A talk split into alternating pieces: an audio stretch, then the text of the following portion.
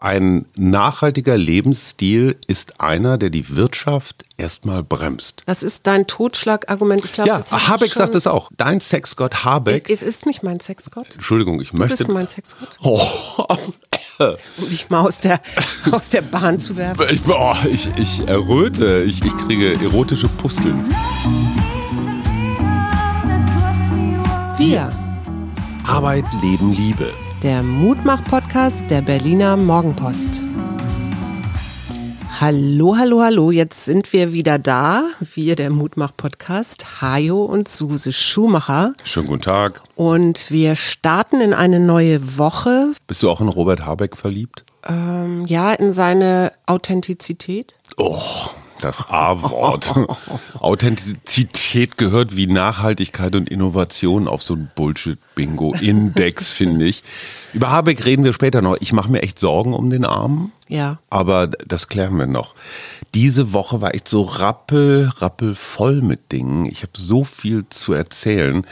Du darfst aussuchen. Möchtest du als erstes Caroline Emke hören? Möchtest du zuerst Butcher hören? Möchtest du zuerst Steinmeier hören? Nee, ich möchte zuerst mit dir über unser Konzert sprechen, das wir Oh ja. am Freitag genossen haben.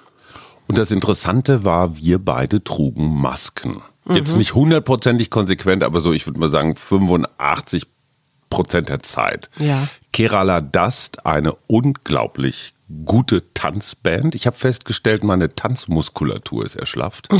Ich bin, ich bin überhaupt nicht mehr Konzert und Festival Ja. trainiert. Also du merkst einfach so, man steht ja schon auch eine Weile, bewegt sich eine Weile. Das ist jetzt kein Marathon, aber es ist eine spezifische Anstrengung. Fandst du das eigentlich komisch? Entschuldige, wenn ich jetzt so zwischengrätsche, aber Ja. diese, dass du da eine Maske aufhattest und alles andere um dich rum nicht? Das war genau mein suchender Blick durchs Publikum. Hinter uns standen zwei ältere Damen, die, Die hatten das auch. Mhm. Maske hatten.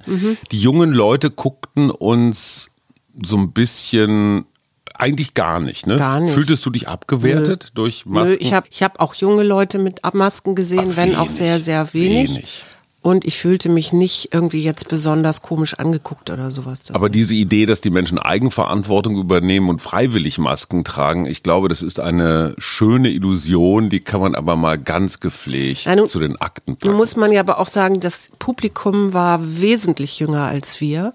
Und ich glaube, wenn ich jünger wäre und dann immer denken würde, ach ja, Corona, ich steck das noch locker weg, mein, mein Immunsystem ist top, dann käme ich vielleicht auch auf solche Ideen. Ich weiß nicht. Ich fand es auch angenehm, dass das Konzert so nach 75, 80 Minuten dann zu Ende war. Mhm. Früher hätte ich mich beschwert, da fand ich alles unter zwei Stunden eine Zumutung. Mhm. In diesem Fall reichte es. Und normalerweise wären wir dann hinterher noch irgendwo hingegangen, ne? Mhm. auf einen Absacker oder so. Das haben wir uns gespart, weil ich glaube, wir hatten beide dieses Gefühl so, äh, Tanz auf dem Vulkan, schön und gut, aber man muss jetzt nicht ganz bis an den Rand gehen. Ne? nee, nee. Dieses Wochenende nochmal hat mich echt bewegt. Butscha, sagt dir das was? Ein Vorort von Kiew, wo die Russen, die russische Armee, offenbar echt brutalst gewütet hat. Also Kriegsverbrechen, ne? wenn du Bist du dir da sicher? Also ich, ich finde das Thema gut, Ja. weil mich das daran erinnert, wie funktioniert Propaganda am Klar. besten. Ja. Ne? Und die funktioniert am besten über Bilder und Fotos. Klar.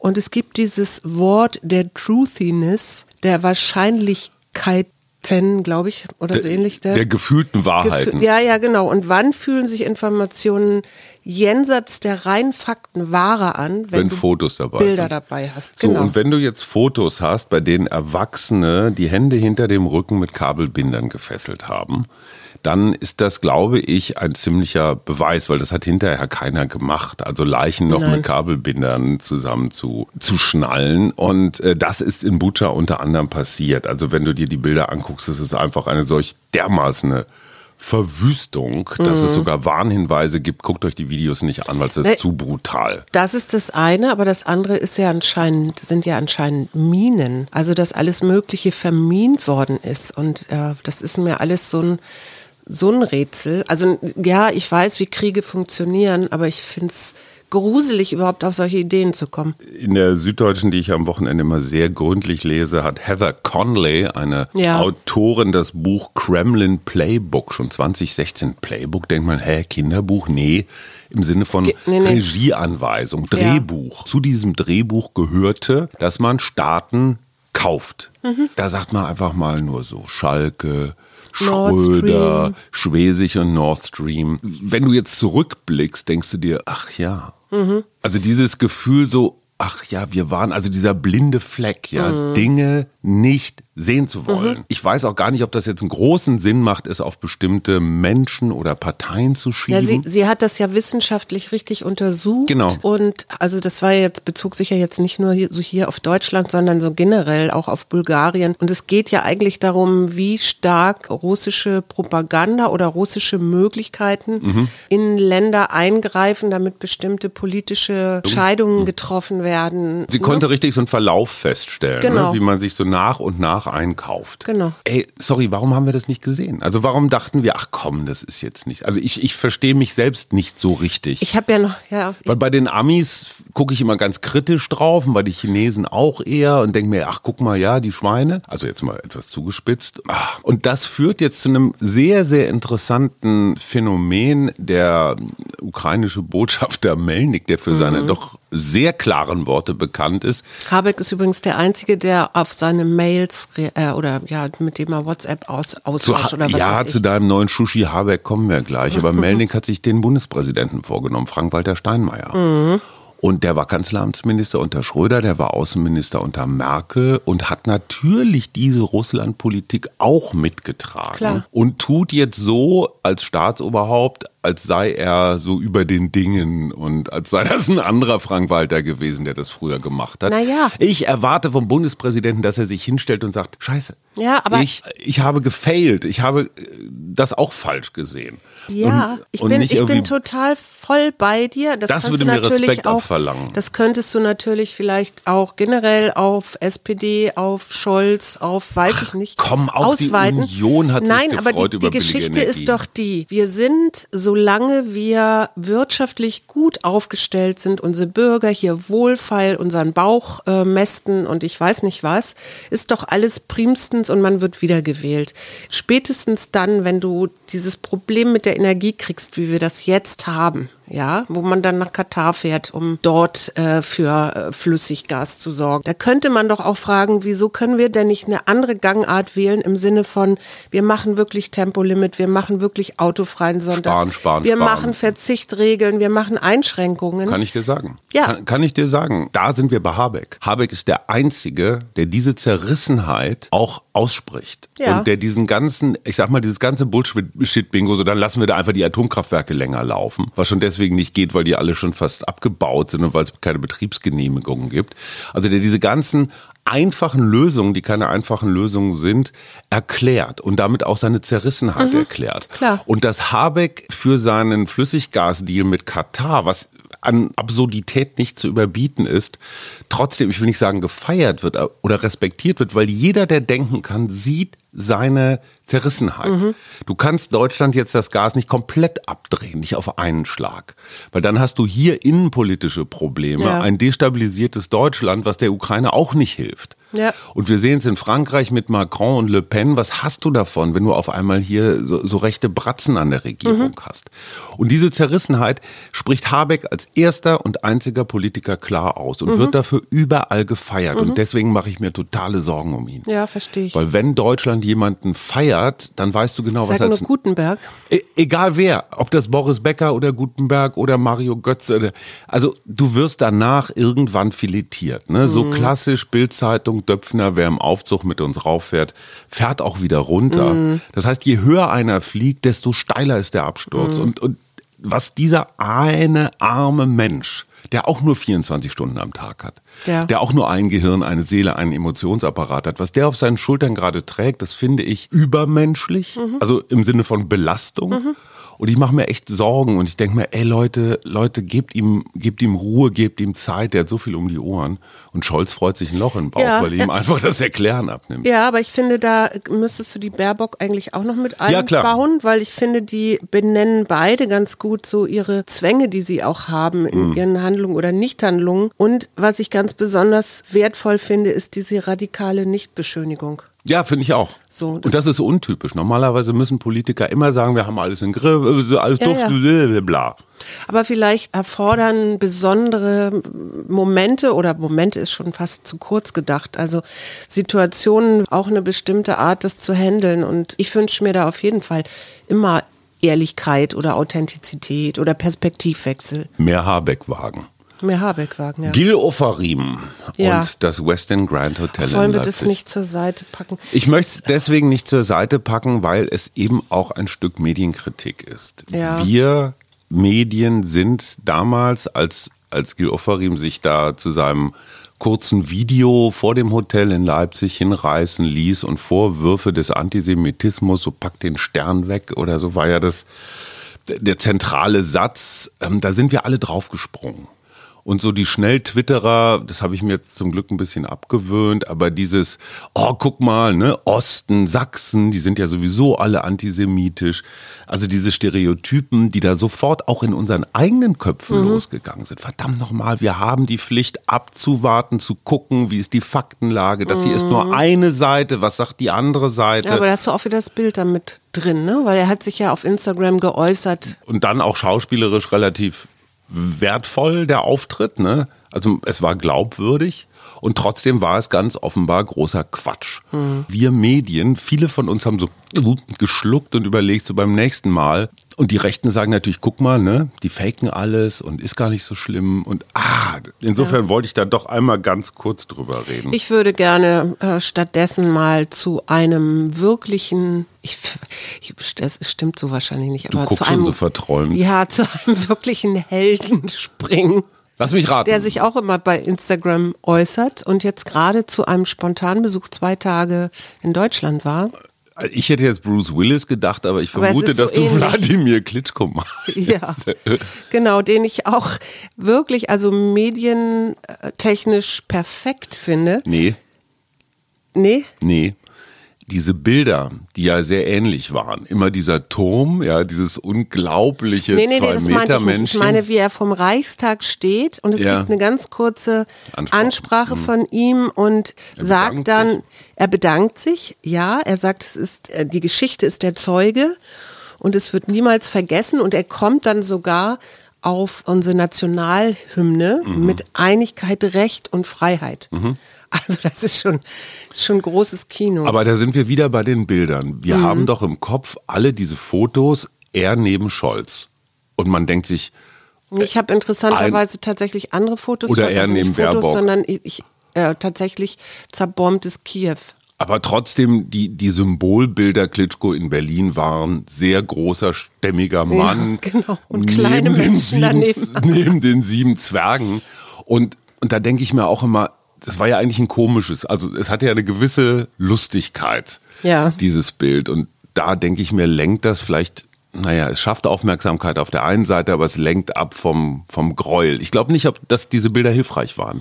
Die hätten sich echt im Sitzen fotografieren lassen sollen. Mhm. Ja, Na gut. vielleicht. Unmoralische Frage des Tages. Das Azov-Regiment gilt als ultrarechte Schlägertruppe in der Ukraine und ist Und jetzt fährt jetzt, äh, kämpft mit. Teil der Mhm. Nationalgarde geworden. Ist das im Krieg okay, dass man, ich sag mal, so wirklich Neonazis Das kann man doch genau andersrum sagen. Hm. Wenn du dir vorstellst, hier ist gerade Krieg und es ist irgend so eine Invasion von, ich, ich will jetzt nicht Russland sagen, aber einem anderen Land, ja, und das meint, es muss uns hier okkupieren. Wäre dir dann nicht alles recht? Hauptsache, wir verteidigen uns. Das ist die Frage. Ich, ich würde denen zuerst mal gar nicht abnehmen, dass sie uns verteidigen würden wollen, sondern Hm. irgendwie so insgeheim, vielleicht doch auch ideologisch gemeinsame Sache mit dem Mit dem starken Mann. Putin. Also die Ja. Verlässlichkeit wäre, ich würde es in, in Frage stellen. so, Ähm, wir haben noch einen. Serientipp. Ich Ja. will nicht Bruce Willis. Der hat da nicht mitgespielt, fand ich auch ganz gut, dass er nicht mitgespielt hat. Und zwar haben wir uns die erste Staffel von 30 Grad im Februar, Schwedische Serie. ja, Drei Familien oder Paare oder Protagonisten ziehen nach Thailand von Schweden. ja Die einen nur kurz, die anderen für immer, der dritte auf der Suche nach einer Frau. Und man denkt sich, oh, es spielt mit allen Klischees, die man so über Thailand auch denkt und auch über Schweden denkt, oder? Und absolut. irgendwie ist es so ganz bezaubernd sehr zu menschlich. Herzen gehend. Auch so Clash of Cultures ist ja immer ein gutes Thema, ne? Und ich verstehe die thailändische Gesellschaft mehr. Also was ich sehr, sehr ansprechend fand, war so eine emotionale Achterbahnfahrt. Also überhaupt keine Angst vor Kitsch. Einige Momente sind so süßlich, Ja. wo sich denkt, es geht gar nicht. Auf der anderen Seite so viel Drama. Ich fand es Und sehr Cliffhanger. total gute Cliffhanger. Ich fand es sehr, sehr modern gemacht. Und es Also, gibt eine zweite Staffel, habe ich gerade schon? festgestellt. Oh, prima. Ich weiß nicht, ob es die schon gibt, aber sie gibt es. Also Bruce Willis, verdammt nochmal. Bruce Willis, ich muss es, ich gestehe hier, war über neben Clint Eastwood eigentlich so der Filmheld für mich. Weil dieses Yippie-Schweinebacke, was ja eigentlich Motherfucker im Original hieß, so bei Die Hard, aber auch wenn einer bei Pulp Fiction mitgespielt hat, ist er automatisch im Olymp. Und dann gab es ja auch noch so andere Filme wie Sixth Sense und ja, den fand ich toll. so Den fand ich richtig gut. dass der jetzt an Aphasie leidet, also Sprachverlust, wäre für mich ganz fürchterlich, aber ganz. So eher so ein Boxer-Phänomen, oder? ja, aber offenbar scheint da auch so ein bisschen was von der Birne weich zu werden. Also es ist keine Krankheit, in der man jetzt IQ-mäßig zulegt. Drama oder irgendwie konsequent, so wie bei Ali. Wie alt ist du? der jetzt? 67, zehn Jahre älter als wir. Ist eigentlich noch nicht zu, also ist eigentlich noch viel zu jung. Ja, aber passt das in so ein Schauspielerleben? Dieses. aber das könntest du ja jetzt mit jeder Ausfaden? anderen Krankheit auch fragen. Oder? Naja, Bruce Willis hat in einem Interview gesagt, so, ich, ich mache keine großen Pläne, wenn ich was machen will, dann mache ich das jetzt. Du kannst jeden Tag sterben. Also er hat dieses so, was du auch propagierst, Leben im Hier und Jetzt sehr nach vorn gestellt, auch als sein, das sagt Das ist ja halt auch eine immer. gute Überlebensstrategie. Ich meine, was wäre, wenn du jetzt erfahren würdest, dass du an Aphrasie leidest? Aphasie. Aphasie? Aphrasie ist auch schön. Das ist wahrscheinlich das ist so eine Krankheit, in der man keine Phrasen mehr verwendet. Das ist doch super. Es wäre totale Stille in Deutschland. Ähm, was würde ich machen? Das, natürlich überlege ich mir das auch. Das ist ja ein bisschen so wie Schlaganfall oder so. Ne? so eine, was würde ich dann machen? Es gibt immer diese Heldengeschichten, dass man dann so Anastasia Umrig, die wir auch im Podcast hatten, ne? eine Frau, die sich fast nicht bewegen kann, also rund um die Uhr Pflege braucht und trotzdem wahnsinnig kreativ Und ist wahnsinnig kämpferisch ist. kämpferisch ist. Und ich weiß tatsächlich nicht, wäre in mir so ein Kämpfer, der Mhm. sich dagegen stemmt und versucht dann mit seinen Augenlidbewegungen Bücher zu schreiben. Na, ich glaube, das fängt ja immer mit, wieder mit Akzeptanz an. Also wenn Ja, du das in, sagst du so. Ja, doch. Wenn du aufgibst, irgendwie, ja klar, am Anfang wird man wahrscheinlich noch suchen, was kann ich tun, wo sind die Ärzte, welche Medikamente gibt es. Ja, aber die Verlockung jetzt in so einen Selbstschmerz in, in Verbindung vielleicht dann auch mit irgendwie Psychopharmaka, die dich so ruhig stellen, einfach Nee, so wegzudämmern, kann auch passieren. Würdest du das machen? Ich weiß es, ich kann es nicht sagen. Ich weiß es wirklich nicht. Das kann nicht, das, das weißt du in dem Moment, wo es dir passiert. Das Ja. hat auch was mit Umfeld zu tun, das hat was sicherlich auch mit psychologischer Betreuung zu tun.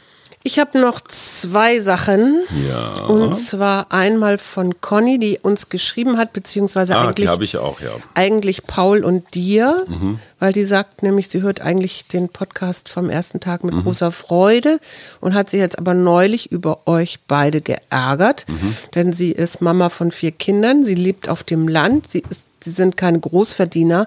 Es gibt keinen Und öffentlichen Nahverkehr. Es gibt keinen öffentlichen Nahverkehr und sie können nicht mal eben so in den Bus steigen, klar. Weil es gibt keinen. Nee. Und das heißt eben für sie wäre jetzt eine Benzinpreiserhöhung auf jeden Fall fatal.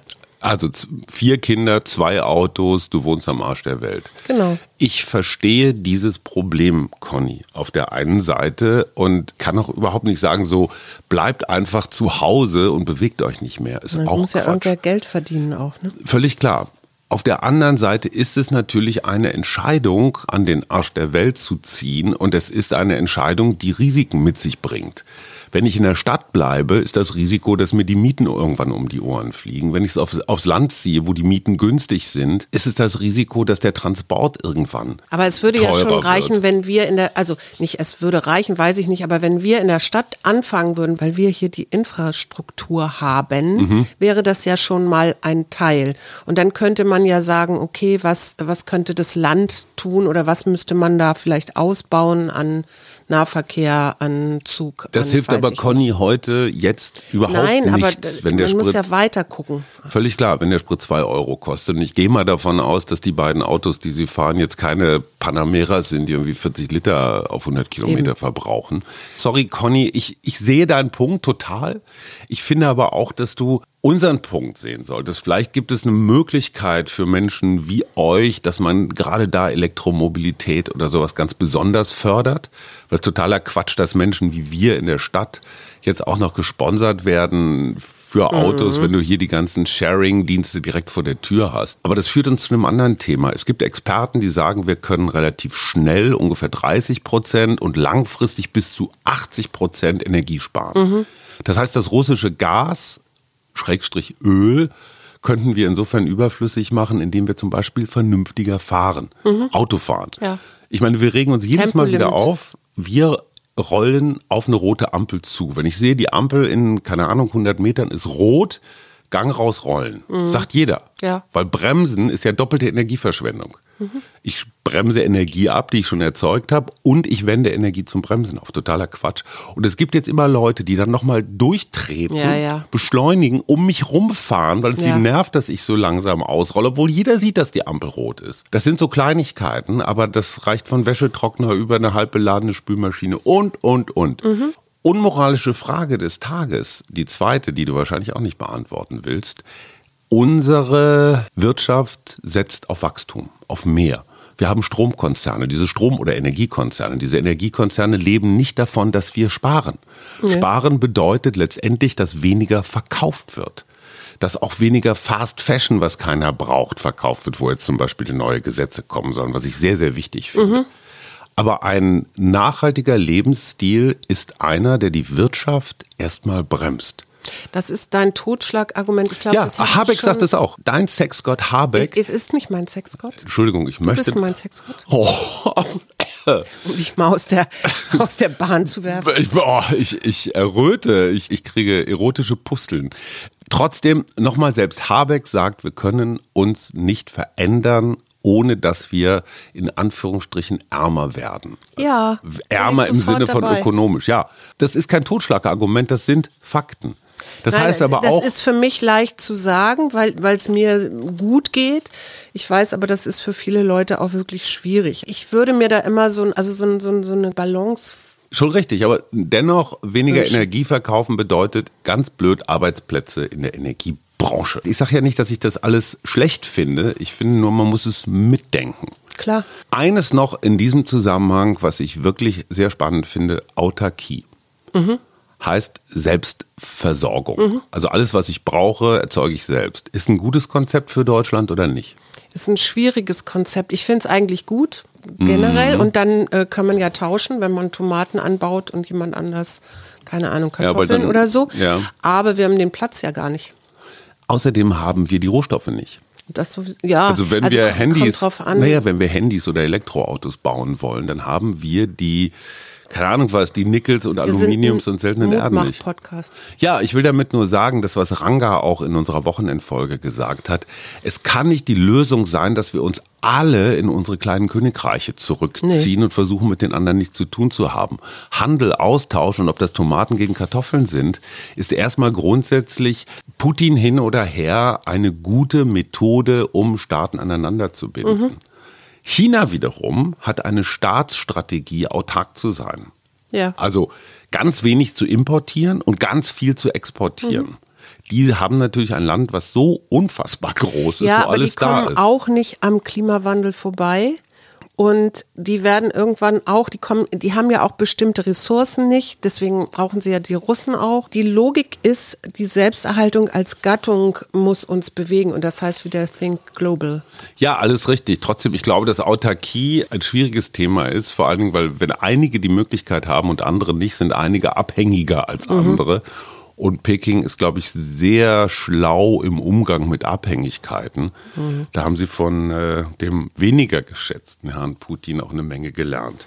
Caroline ich mag noch, nein, ich mag noch einmal kurz sagen, nein? dass das Buch von Andreas Kossert ausgelost wird, weil sich doch ein paar Leute dafür interessieren. Dementsprechend können wir noch nicht sagen, wer das nun gewonnen hat. Ich möchte noch eine Frau, die du auch sehr kennst und schätzt, feiern. Caroline nämlich Emke. die geschätzte Caroline Emke, die beim Grünen Parteitag, das war noch vor der Bundestagswahl, einen sehr langen, komplexen Satz gesprochen hat. Und der ist in der FAZ in einem eher Nebensatz. Sie hat da eine Rede gehalten, ne? Sie, sie ist ja eine, Journalistin und genau, keine grünen Politikerin. Genau, und sie hat eine Rede gehalten und es ging halt darum, dass Gesellschaften immer dazu neigen, Sündenböcke zu ähm, schaffen, zu bestimmte Sorten von Menschen zu marginalisieren oder zu problematisieren. Und sie sagte, früher waren es die Juden, irgendwann sind es die Virologen, dann sind es die Klimaforscher. Mhm. Und daraus hat die FAZ gemacht, so sinngemäß, Klimawissenschaftler sind die neuen Juden.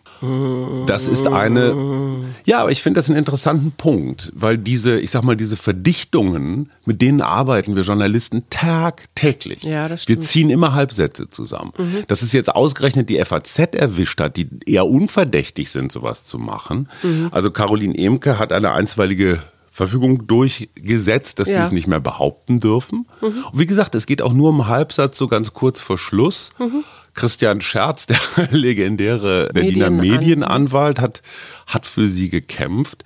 Und ich finde das gut. Und ich würde mir wünschen, dass wir jeden zusammengefassten Halbsatz, den wir so durch die Nachrichten pusten oder als Snippets so mal eben schnell bei Facebook lesen, dass wir den daraufhin überprüfen, ob es wirklich so gesagt wurde. Mhm. Aber Und wann auch willst da du das sind wir, tun? Entschuldigung, auch da sind wir wieder bei Habeck. Wir können so, wie wir bislang gearbeitet, gedacht, medial unterwegs waren, nicht weitermachen. Mhm. Diese ewigen Zuspitzungen, dieses ewige Dramatisieren, nein, es sind die Zwischentöne, die Widersprüche, die wir rausarbeiten müssen und die kriegen wir nicht mit Schwarz-Weiß. Ja, Habeck hat ja so schöne Bilder. Der sagt dann nämlich, Politik bedeutet, sich den Wirklichkeiten zu stellen, sich die Hände schmutzig zu machen ja. und nicht rumzujammern, dass die Hände schmutzig sind, wenn man mal zugepackt hat. Und er sagt auch, wir entdecken dann und wann, wenn es uns gerade in den Kram passt, mal so die Moral. Mhm. Ne, immer wenn es so, wenn wir gerade ein bisschen Entlastung brauchen, wird die Moral entdeckt. Mhm. So, jetzt ist gut. gut jetzt ist Was machen wir für die Moral nächste Woche? Erstmal sage ich, ihr seid ja sowieso, du bist ja sowieso nicht da. Du verzupfelst dich ja. Ich äh, nehme schon wieder eine kleine Auszeit. Wir verraten das später, wo ich bin. Vielleicht werde ich irgendwann mal zugeschaltet als Außenreporter. Ja, genau. Und dementsprechend werden Paul und ich hier die Stellung halten. Ja. Und ich habe noch eine kleine absurde Meldung aus Chemnitz. Mhm. Weißt du, wie Chemnitz vor 291 Millionen Jahren ausgesehen hat? Auch wenn ich so aussehe, als ob ich damals schon gelebt hätte. Ich weiß nur, dass es Karl-Marx-Stadt hieß in DDR-Zeiten. Ja, das, das war, nee, nee, nee, nee, 291 Millionen Jahre, Schatz.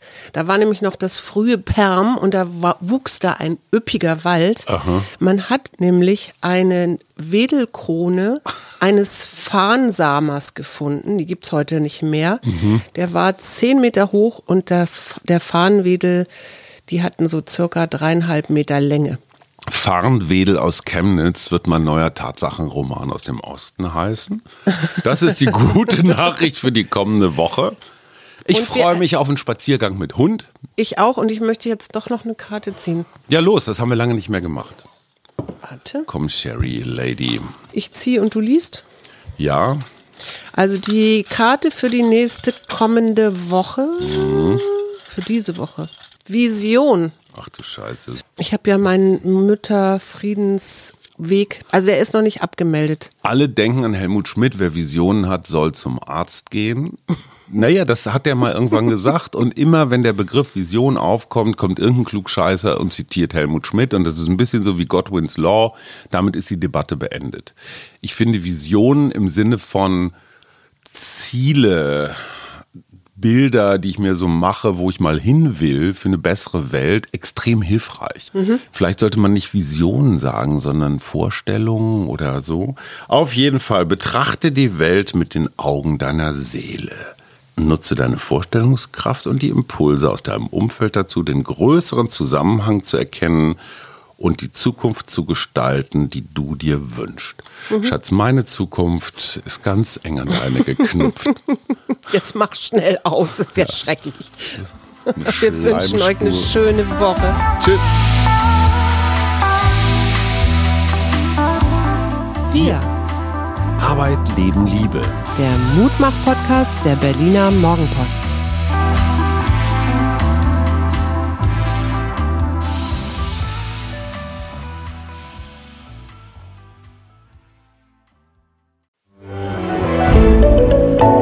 Podcast von Funke.